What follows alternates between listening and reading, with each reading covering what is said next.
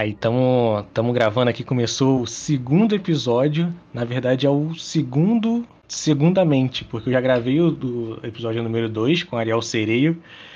E o Craig fez a questão de uh, falar que não, falar que não ia ter. Então ele só cancelou o segundo episódio, cortou o áudio do.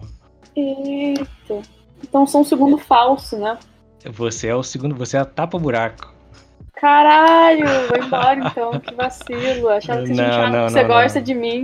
Foi tipo, sou sua amiga desocupada, você mandou mensagem assim, Fernando, eu sei que você não faz é, nada putz. nunca. Entra aqui rapidinho que deu uma bosta.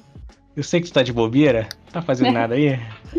Não, mas falando sério, é, é, esse episódio a gente vai falar sobre roteiro, porque eu trouxe aqui minha amiga Fernanda Brandalize, roteirista Olá. e muito foda.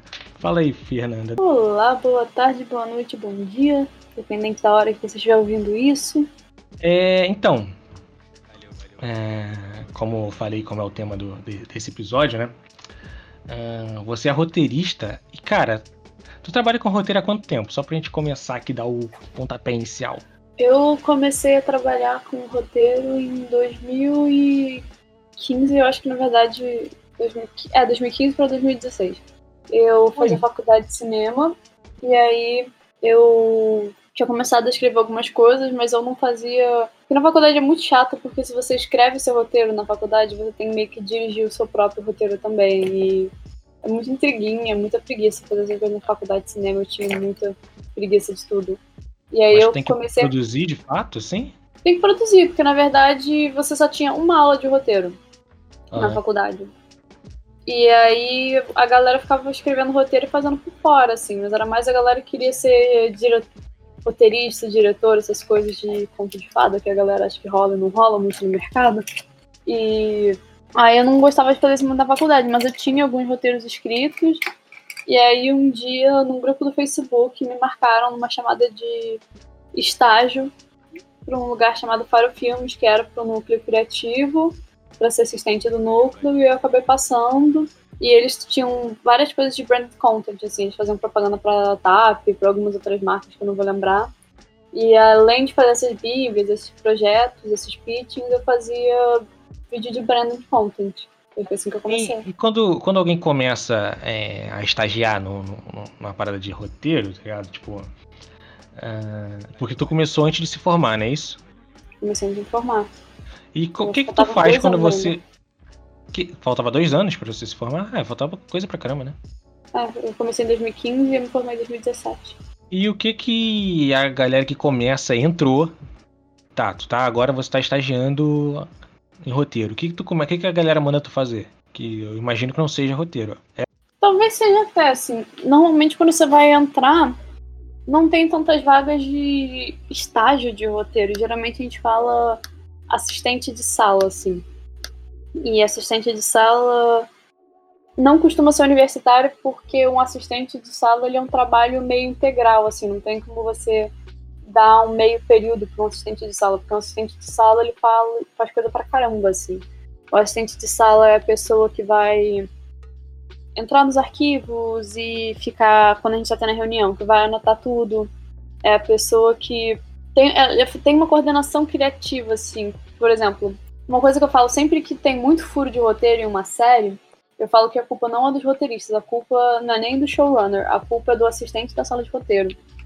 Porque geralmente o showrunner está lidando com situações maiores de produção, assim, o showrunner é a pessoa que é o chefe da sala de roteiristas, o chefe. Então ele está lidando com questão de produção, com questões mais difíceis. E cada roteirista, depois que passa o momento da sala, cada um vai para o seu lado escrever o seu roteiro. E de vez em quando você pode até dar uma lida no roteiro de outra pessoa que esteja produzindo para a mesma série que você mas não é tão comum, assim, até porque a gente fica com prazo muito apertado, de vez em quando a gente não tem nem tempo. E a pessoa que vai ter que ler todos os roteiros é o assistente da sala. Então, por exemplo, aqueles furinhos de roteiro que são os mais comuns, assim. Por exemplo, em um episódio meu eu falo que o, um personagem é taurino, que taurino é quem nasce em março, assim, mais ou menos. E aí, no outro roteiro, três episódios de um outro roteirista que está escrevendo, ele fala que o aniversário desse cara é em novembro. E aí, geralmente, é o papel do assistente de sala de manter esses pequenos detalhes de coerência, assim, mas na verdade, toda sala de roteiro é um ambiente próprio, assim. Ela tem uma cultura diferente e as coisas que vão ser demandadas de você mudam de sala para sala. Então é sempre bom você tomar aqueles primeiros dias para poder alinhar que cada um vai fazer, o que vai acontecer e tal. É, tipo, é comum a galera começar é, como assistente de sala, que é meio que o cara que fica cuidando de, é, de checar o, a coerência dos roteiros, né? Isso porque, tipo, quando alguém produz uma, uma, uma série, cada um fica com um episódio, cada, roteiro, cada roteirista fica com um episódio, ou tipo, todo mundo escreve vários episódios, é, tipo assim, todo mundo escreve um episódio 1, aí alguém vai lá e seleciona o episódio 1 dessa pessoa. É assim? Como é que é? Depende muito do que eu falei, de sala para sala. Uhum. Mas o mais, porque, por exemplo, o Bom Dia Verônica, que o Rafa escreve junto com a Eliana. Os dois escrevem a quatro mãos, assim, todo o roteiro é assinado tanto pelo Rafa para Eliana, e eles vão separando as cenas, mas no fundo um vai reescrevendo a cena do outro, e no final eles escrevem a quatro mãos, assim, o roteiro. Mas o mais comum é você ter uma sala de roteiro que a gente vai definir sinopse e escaleta. Sinopse é você basicamente cria em uma página tudo que acontece no episódio. Escaleta é como se fosse um pré-roteiro. Você vai colocando as cenas em ordem e o que vai acontecendo. Porque é uma coisa muito comum no roteiro é que as coisas funcionam ou não funcionam no roteiro. E não tem muito como você saber se elas vão funcionar ou não. Então você tem que ir testando. E quanto mais você vai avançando no processo, mais fica difícil para você mudar uma coisa. Porque você mudar um pequeno detalhe quando você está abrindo um roteiro inteiro por exemplo, se você abre um roteiro inteiro e você percebe que você apostou numa piada que não funcionou, você perdeu uma cena inteira. Se você tivesse feito isso só na escaleta, você teria tido muito menos trabalho. Então demora muitas etapas até você chegar no roteiro por causa disso, para você ir poupando trabalho do pessoal do roteiro. E aí, na sala, geralmente, a gente faz as sinopses, a gente, dependendo do, da série, do que você está fazendo. Se tem um universo muito complexo, personagens muito complexos, de vez em quando você tem um, umas reuniões sobre arco narrativo, sobre desenvolvimento do personagem, e aí você faz as escaletas. E aí quando a escaleta já está aprovada pelo canal, cada um vai pro seu campo. Nossa, que maneira. Tipo, então, até chegar no roteiro, no roteiro é, propriamente dito, tem, vai passando por essas etapas até chegar no pente fino, que é o roteiro final, que se chegou no roteiro final e alguma parada chegou, chegou zoada no final, é que a galera deu mole, né? Podia ter pulado antes. Maneiro isso. É, geralmente deu mole e às vezes não é nem culpa do roteirista, assim, porque na verdade uhum. Todo mundo acha que vê o trabalho do roteirista, mas no fundo ninguém vê o trabalho do roteirista, assim, porque ah, o roteiro é uma obra efêmera, assim, ninguém vê o que você escreveu. Ah, então tem muita coisa que, sei lá, você escreve no roteiro e não é o que o diretor quer. Então, ou um ator quis botar uma frase que ele achava mais engraçadinha e ele botou uma coisa no seu texto que não funcionou. Porra, tem isso ainda, né? Todo mundo é o dono do roteiro, né? Todo, Todo não, eu lembro chega e bota o dedo. Que tinha um vídeo do Pipocando que eu tinha muita raiva, que era um vídeo chamado Fúria de Roteiro, uhum. e que aí era um vídeo, tinha, era um vídeo, tinha várias coisas, e uma era um, um, filme do Indiana Jones, que é aquele que ele tem o cajado. Aí ele fala a, a medida do cajado na língua lá, acho que é uma língua egípcia que o negócio devia ter quase uns dois metros de altura, só que era um cajadinho de um metro e cinquenta. E eles falam, tipo, olha que furo de roteiro, os caras não teriam cajado com a altura que o cara falou. falei, vai se fuder, sabe? O que, que o roteirista tem? O roteirista estava em casa, ele já estava em outro projeto. Por que, que ele tem que aparecer no set, medir a vara para poder dar a vara na altura certa? É problema de algum assistente de arte é desgraçado, sabe? Tudo é culpa do roteirista. A gente não tem quase nenhum poder no processo. Caraca, cara, que. Roteirista não, não tem sossego, né? Roteirista não tem sossego, assim. O que, que eles querem de mim? Que eu vá lá pra medir a porra do cajadinho do Harrison Ford? Tipo. E, tipo assim, eu não sei se tu sabe como é que funciona em produções grandes, tipo, o caso do o caso mais famoso que é do Game of Thrones, né? Que no final foi virando. Uh, foi, tipo, desagradando a galera. E a primeira coisa que a galera fala é que, é que foi, tipo, roteiro, tá ligado? Ah, o roteiro começou para agradar a galera e foi virando essa fanfic aí. E, tipo, pelo que eu imagino, é tipo, é os executivos, é a galera grande, né? É, mas no caso do Game of Thrones, ele é muito. Ele é muito à parte, assim, porque na verdade os roteiristas do Game of Thrones, eles não são tão bons roteiristas assim. Na verdade, Game of Thrones ele era muito bom no início, porque ele era quase uma adaptação de página a página do material do George R. R. Martin, que é um grande escritor. Você tinha algumas coisas que eles iam diminuindo, enxugando assim, mas eles não tinham que criar nada assim. E aí, conforme eles foram perdendo essa material de base, eles acabaram caindo em um lugar muito ruim, porque a HBO falou, eles podiam ter tido 10 temporadas, eles podiam ter feito uma temporada só pra botar a lei de coração de pedra. Eles podiam ter aloprado se eles quisessem. Foi uma questão de, eu acho, de mau caratismo e desacato com os fãs dos roteiristas barra produtores executivos, assim, porque na verdade eles queriam acabar com Game of Thrones porque eles tinham um contrato alinhado com a Disney para fazer um Star Wars, eles tinham um contrato alinhado com a HBO para fazer uma outra série. E aí eu acho que foi um desrespeito muito grande com os fãs, com a série em si, porque eles, eles meio que pularam várias etapas do que devia acontecer. Assim. Eu não acho que. Poucas coisas que aconteceram naquele episódio final, eu acho que são. que não fazem sentido, assim. Tem muitas coisas ali fazem sentido um pouco com a narrativa, só que chegaram lá de uma maneira muito bosta, assim. O que é o uh, um exemplo do roteiro perfeito, assim, que tu trabalha que você fala que, faz, que tu fica tipo, caraca, queria queria eu ter feito parte disso, tá ligado? Alguma série, algum filme, algum, sei lá. Assim, eu acho que tudo que você entrega já é um milagre da natureza, porque o roteiro é um negócio que você entrega na base das lágrimas, assim. Uhum. O roteiro perfeito é o roteiro que nasce, é quando você termina e fala, caraca. Não, mas não tem um filme que você fala, putz, isso aqui é um. Teve foi um show de roteiro, tá ligado? Muito do The Office, eu acho que Mad Men tem dos roteiros com uma maior poesia que eu já vi na minha vida. Mas é aquilo. Depende se você tá falando de arco dramático ou de roteiro mesmo, assim, porque. Não, eu tô falando do, tem... teu, do teu gosto pessoal. Total você. Não, mas eu não falo nem de gosto pessoal, assim, porque tem roteiros que são muito, muito, muito bem escritos no sentido porque quando você é roteirista, você lê roteiro. As pessoas não leem o roteiro, as pessoas só veem o filme, assim. Sim. Então, por exemplo, tem filmes que eu gosto muito que, por exemplo, você vai ver o roteiro, o cara bota uns blocão de texto que você fica assim, caraca, que insuportável de ler.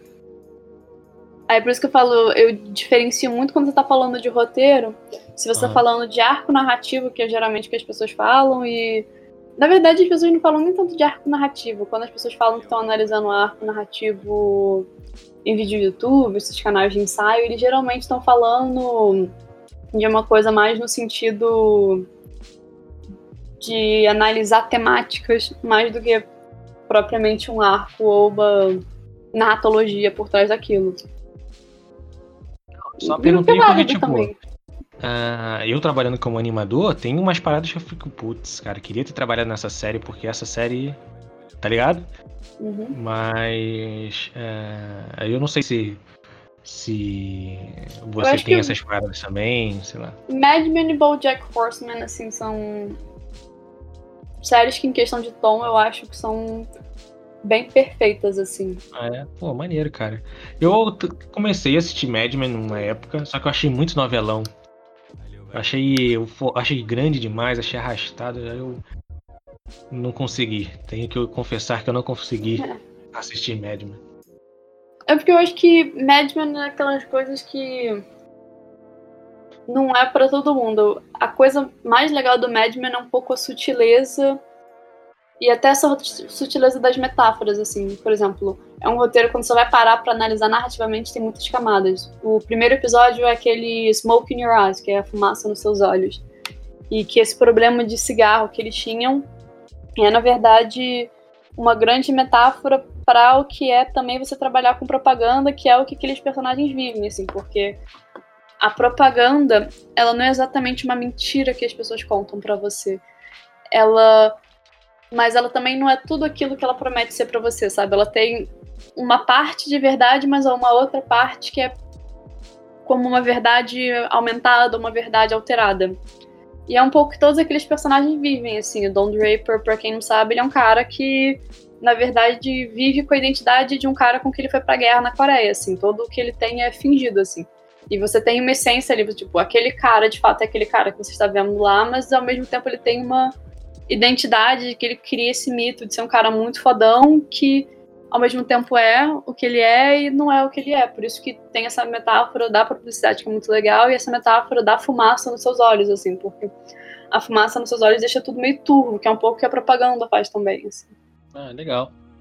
É, uma parada que eu sempre tive dúvida, cara, é, curiosidade, na verdade, é se existe um portfólio de roteiro, como é que é um portfólio de roteiro? Tipo assim, a galera que não trabalhou ainda. Uh, e em nenhum lugar, ou sei lá, e quer montar tipo um portfólio de roteiro, que, como é que é? É tipo uma, sei lá, mostra as fanfics que fez, como é que é? mais ou menos, tô brincando.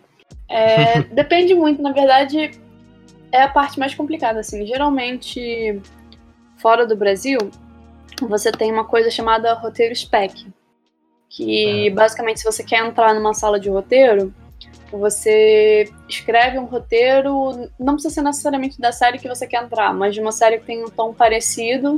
Aí, é, Spec é literalmente uma fanfic, assim, você quer entrar para uma sitcom, então você escreve um roteiro especulativo de Friends, que é uma fanfic.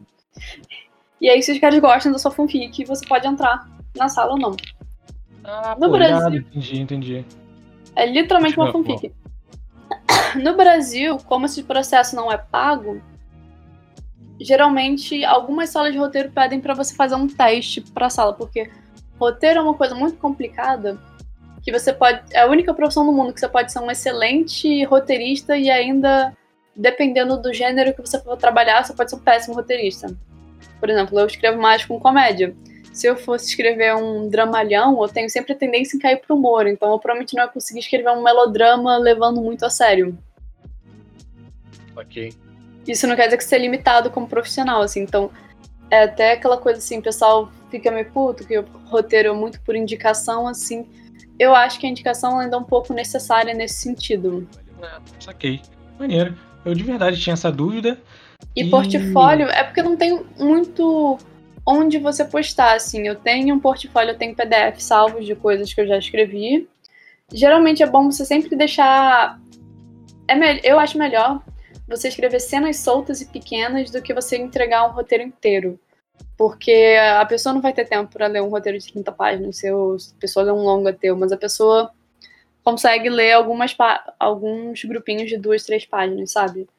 Seria o que eu aconselharia. Mas seria um portfólio que você manda por e-mail, na verdade. Tanto que é, de vez em quando, esse pessoal de YouTube, quando eles pedem roteirista, eles pedem tipo, ah, coloca aqui o link do seu portfólio. Você tem que falar, gato, roteirista não tem link de portfólio em internet, porque você pode até hospedar em alguns lugares, mas não tem nenhum lugar onde você possa hospedar muito esse tipo de formato. E se você botar cortes de coisa que você já fez, tem muita alteração, sabe? Por exemplo, é... por exemplo, quando a gente fazia o show da Animalu, que foi um projeto que a gente trabalhou junto no Combo, tinham piadas que vocês colocavam por cima do, do roteiro que a gente falou só na animação, assim. Vocês iam animar e você pensa, tipo, putz, eu posso fazer esse movimento assim que vai ficar engraçado.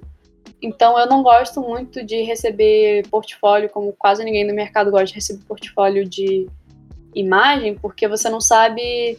Você não sabe o que de fato veio da pessoa ou o que foi colocado depois, sabe? Para ser portfólio de roteiro tem que ser realmente texto. Que, por exemplo, eu lembro muito no episódio do ar-condicionado da Animalu, que acho que foi. Não sei se foi você ou foi o Matheus que fez aquele foguinho do ar-condicionado, que era muito engraçado. Sim, sim. Uhum. Que não era uma coisa que tava no roteiro, assim, mas foi uma coisa quando ele. A forma como ele foi animar o fogo depois foi muito engraçada. Ah, se você bota isso no seu portfólio como se você fosse, tivesse escrito aquilo, sendo que veio depois, eu acho um pouco desleal. Então tem que ser texto, texto, texto mas não tem um lugar onde você possa postar em si. Você tem que ir atrás de produtora, atrás de outros roteiristas e batendo de porta em porta pedindo pra pessoa ler essa coisa. É, maneiro. Então, tipo. Uh... É, eu acho que o que mais vale também é é, claro que não o cara que tá começando, mas o cara que já tá há bastante tempo, é, seria onde ele já trabalhou, né? Tipo, o histórico do cara? Sim, sim. As pessoas com quem você trabalhou também ajudam muito, mas roteiro é uma coisa que você sempre tem que estar fazendo networking. E é uma coisa meio. que eu falo que é um networking eterno, você sempre meio que tá. É que nem animação, você tem que volta e meia virar e falar, tipo, oi, pessoas, estou abertos para jobs. Sim. Porque, querendo ou não, você entra nos projetos e o projeto dura o quê? Cinco, seis meses? Aí depois que você acaba o projeto, você tem que falar, oi, gente, estou na pista de novo, quem quiser mandar jobs. É, então, isso que eu ia perguntar, porque é, vocês não ficam fixo num estúdio, né? Porque vocês é, fazem o roteiro, o roteiro é tipo, é a pré do trabalho final, né? É o começo. Então, Sim. vocês fazem o roteiro, depois que o roteiro está aprovado, vocês não tem mais o que fazer ali, não é isso? Sim. Tem algumas produtoras muito grandes, assim, tipo a Conspiração, a Boutique, a A2, que elas têm núcleos criativos, assim. Então, elas têm roteiristas contratados sempre porque eles têm uma grande demanda de projetos, seja projeto de live action, projeto de animação, projeto infantil. Então, eles conseguem ter uma rotatividade para conseguir empregar a galera, mas geralmente se acaba o projeto. Mas aí também tem a outra carreira profissional que você pode ir pra Globo e pra Globosat, que aí você está sempre empregado. Uhum. Você ganha o período do seu Roberto, é só sucesso. E eu queria saber também, só para pontuar aqui, porque eu não tenho nenhuma linha cronológica de um roteiro para este podcast, eu queria saber. Tempo é uma ilusão, algumas... Dark. O quê? Tempo é uma ilusão, você não viu Dark. Exatamente. Não, não vi, não vi Dark, mas eu. De tanto que eu vi as coisas pelo Twitter, eu já sei tudo, todos os plots, tudo que se fala, tá ligado? Uhum. mas eu queria que tu falasse aí é, alguns lugares que tu trabalhou e os lugares tu achou mais foda. Algum trabalho seu que você tem orgulho, tá ligado? Que você fala, putz, eu fiz isso aqui, que foi muito foda, eu falo para todo mundo e. Ah, eu acho que quase todos os projetos que eu fiz foram bem legais, assim. Eu, no Combo, a gente trabalhou juntos no Super Drags e no Animalu são projetos muito legais. Eu trabalhei no Clube da Nitinha e agora estou trabalhando num projeto pro Disney Plus. É porque no, também tem uma coisa muito esquisita de roteiro, é que você entra muito no início do processo, então várias coisas assim, você pode desenvolver roteiros, por exemplo, de coisas que nunca vão para frente, mas foram encomendadas pelo canal. Então você sempre tem que assinar um contrato prometendo seu filho primogênio para você não falar nada. Isso aqui. E é tipo. É, vou, eu quero voltar pra parte que a gente falou das fanfics. Porque eu quero uhum. saber se você já se aventurou nesse mundo de fanfic. o que você acha, Júlio? Já sabendo a resposta. eu escrevia muito fanfic nessa vida. Eu era uma adolescente e ficava o dia inteiro no meu quarto escrevendo fanfic. De quê? Ah, de tudo. Eu escrevia muito de Harry Potter. Inclusive é engraçado porque eu e a Zeferino, a gente percebeu que anos depois a gente meio que se conheceu no fandom de Drary, mas a gente não se falava, a gente não era amiga, assim, mas a gente lembrava do arroba uma da outra. Fandom de Drary no Harry Potter é o Draco, é Draco com Harry Potter. Caraca, e... Cara. Mas eu escrevia muito fanfic de Harry Potter, eu escrevia muito fanfic de Glee, de Supernatural, de Doctor Who, de anime eu escrevi de Inuyasha, de Zet Bell, de. Ai, Naruto eu escrevi bastante também. De Naruto também? Cara, eu não sabia que você. Naruto tinha muito fanfic. O Shikamaru foi um dos grandes amores da minha vida. Meu Deus do céu. Que homem. É, hoje, eu, é, hoje eu abri o Twitter e vi lá que tinha umas paradas de. Uh, da galera meio que zoando quem tem ciúme de personagem 2D. Tu é dessa também? Não, não, sou personagem de personagem 2D pode ser poliamor. Apesar que eu não gostava muito da Temari, mas é porque eu acho que eu preferia mais ele com a Ina do que a Temari. Eu achava a Temari meio chata. É, pô, acho a Temari irada. Nossa, eu achava ela meio chatinha, assim. Aquelas pessoas meio azeda da vida, assim, não acha graça em nada, uhum. não. É, porque quando eu te perguntei é, se alguma parada que você queria trabalhar, sei lá, é, você falou Bojack e Mad Men, eu achei que você ia falar uma parada, tipo, das fanfics que você fazia, tá ligado? Tipo, Harry Potter, uma parada assim. Ah, sim. Não, mas as minhas fanfics eram trashonas. Fanfics só tem graça ser trash. E. essas paradas, esses universos são muito legais, mas eles são, querendo ou não, essas obras muito populares, elas têm uma estrutura muito comum, assim. Eu acho que é aquela diferença que você deve ter com a animação, quando você vê uma animação 3D padrãozona, assim, que tipo, é bem feita, mas meio que é o padrão de mercado. E aí quando você para e você olha aquela animação 2D que o cara fez frame a frame, com aquela fluidez de movimento, você fica tipo, hum, essa é a merda que eu queria fazer. Não, total. E não acho que nem, nem tanto pela técnica, assim, tá ligado? Uh, mas eu acho que é pela. Eu, eu, pelo menos eu, né? Sinto mais pelo a mais, assim, é pela inovação, sabe? É pelo a mais, é pela inovação. É que nem, sei lá, aquela animação do. Ai, que eu perdi o nome. Teve uma animação que teve uma estética toda diferente. Que rodou uns dois anos atrás, eu esqueci o nome. Ah, o próprio Spider-Verse, né, cara? É, o Spider-Verse. Foi muito foda também.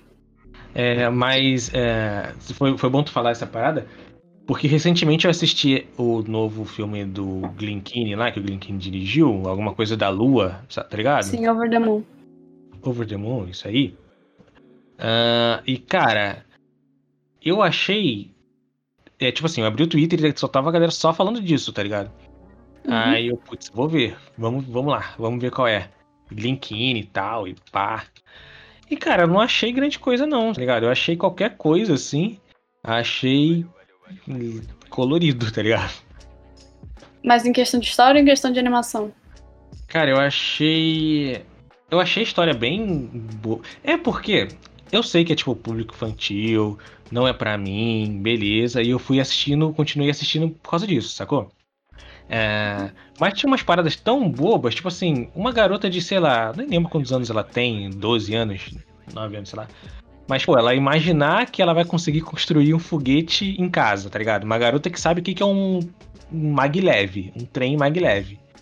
Ela, ela acha que vai construir um foguete para ir pra lua com as os ferro velho, eu ficava, tá ligado? Eu ficava nessa, pô, não dá, né? Não dá. Aí depois ela constrói. Você tá muito adulto e amargurado. Eu tô, eu tô, cara. Eu acho que é isso. Eu acho que é isso. Talvez, é. Eu ficava, não. não o Phineas e Ferb não construíam uma montanha russa no quintal todo dia?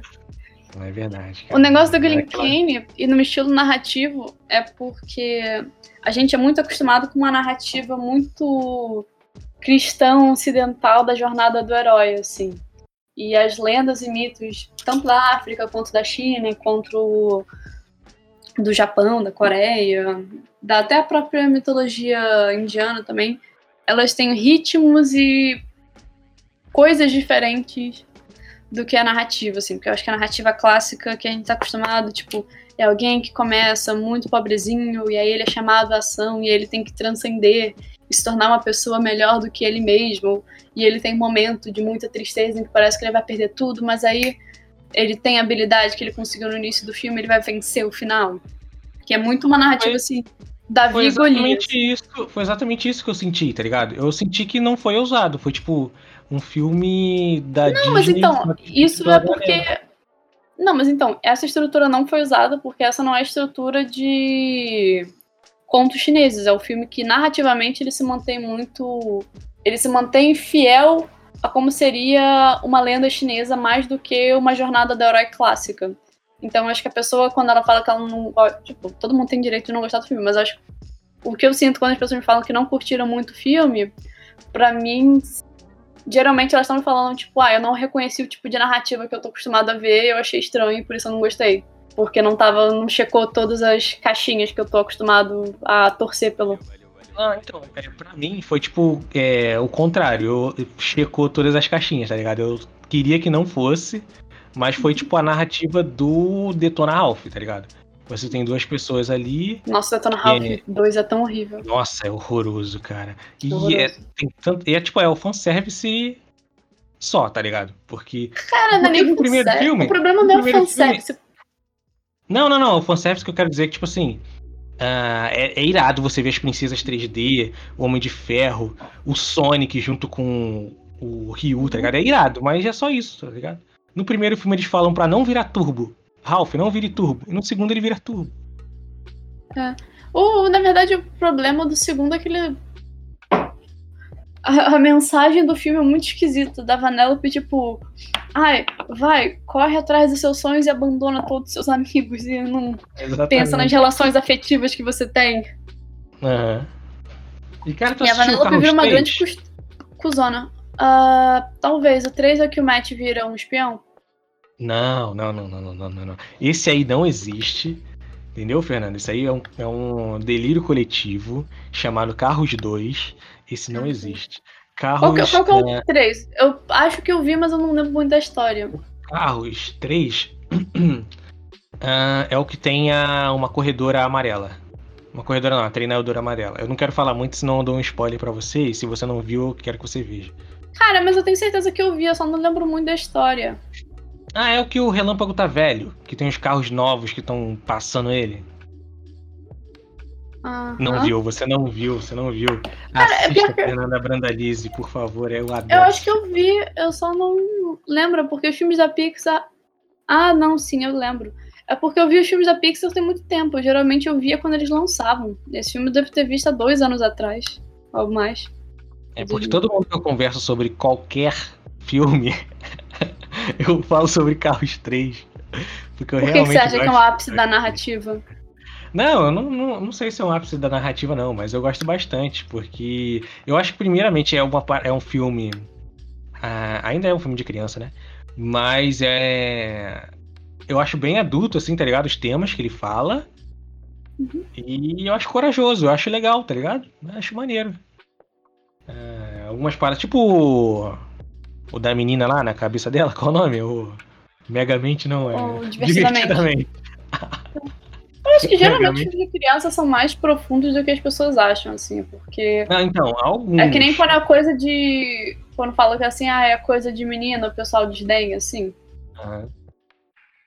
Eu não acho que tem muito a ver com gênero, não. É, mu- é mais a qualidade do filme. Você tem filmes pretensiosos de pessoal de bater punheta mental, de achar que são filmes super fodas e reflexivos, e é um filme muito raso, na verdade. Só foi feita por um cara depressivo. Sim, sim, sim. Um, um Doni Darko da vida. É. Eu falei Doni Darko, nem sei se tu gosta de Doni Darko, só dei uma. Eu acho que eu nunca vi. Donnie Dark. Ah, é muito chato. Nunca senti que ia fazer diferença na minha vida. Talvez um dia eu ainda veja isso. Não, menos Doni Darko no mundo e mais Carros 3. É isso aí. Ah, cara, acho que tu tirou bastante dúvida de verdade. Dúvida minha e dúvida de. Acho que é da Quanto galera. tempo a gente tá aqui? Eu nem senti o tempo passar. Ah, então, É a gente tá, sempre- tá umas meia hora aqui, não sei não, não, tô- não, não tem nada aparecendo não. Mas eu queria saber se você tem alguma coisa mais pra falar que acha que vale a pena falar, que não falou, que deixou passar, ou que eu não perguntei porque eu não sei muitas coisas. Não sei, assim, roteiro é uma daquelas coisas assim, eu podia passar três horas aqui falando sobre roteiro. Mas eu acho que pra falar alguma coisa a mais, eu teria que saber algum tipo de dúvida específica. Porque, por exemplo, o roteiro você tem toda uma treta da estrutura, porque roteiro, na verdade, é quase uma tabelinha de Excel. Que você tem que ir preenchendo as coisas certas no lugar certo para o assistente de direção conseguir jogar no Movie Magic e ficar tudo certo para produção. Você tem a maneira como você escreve, que você tem que começar a pensar nas coisas de uma maneira mais visual, assim, por exemplo, se você falar que a pessoa sente saudade, tipo, a pessoa pode sentir saudade de várias maneiras, assim, eu não posso ver a saudade da pessoa concreta, mas se a pessoa olha para um porta-retrato e suspira, você supõe que a pessoa está sentindo saudade. Então seria assim que você teria que escrever num roteiro, mas não sei, eu podia falar várias coisas. Cara, Até a parte então- do humor, que eu escrevo mais, assim, também, como você escreve uma piada, é muito Aham.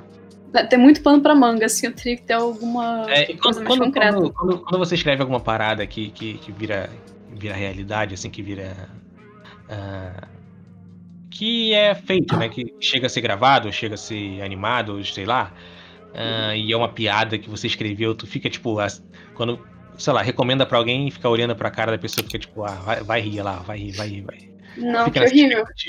Não, Nem- ah, que isso.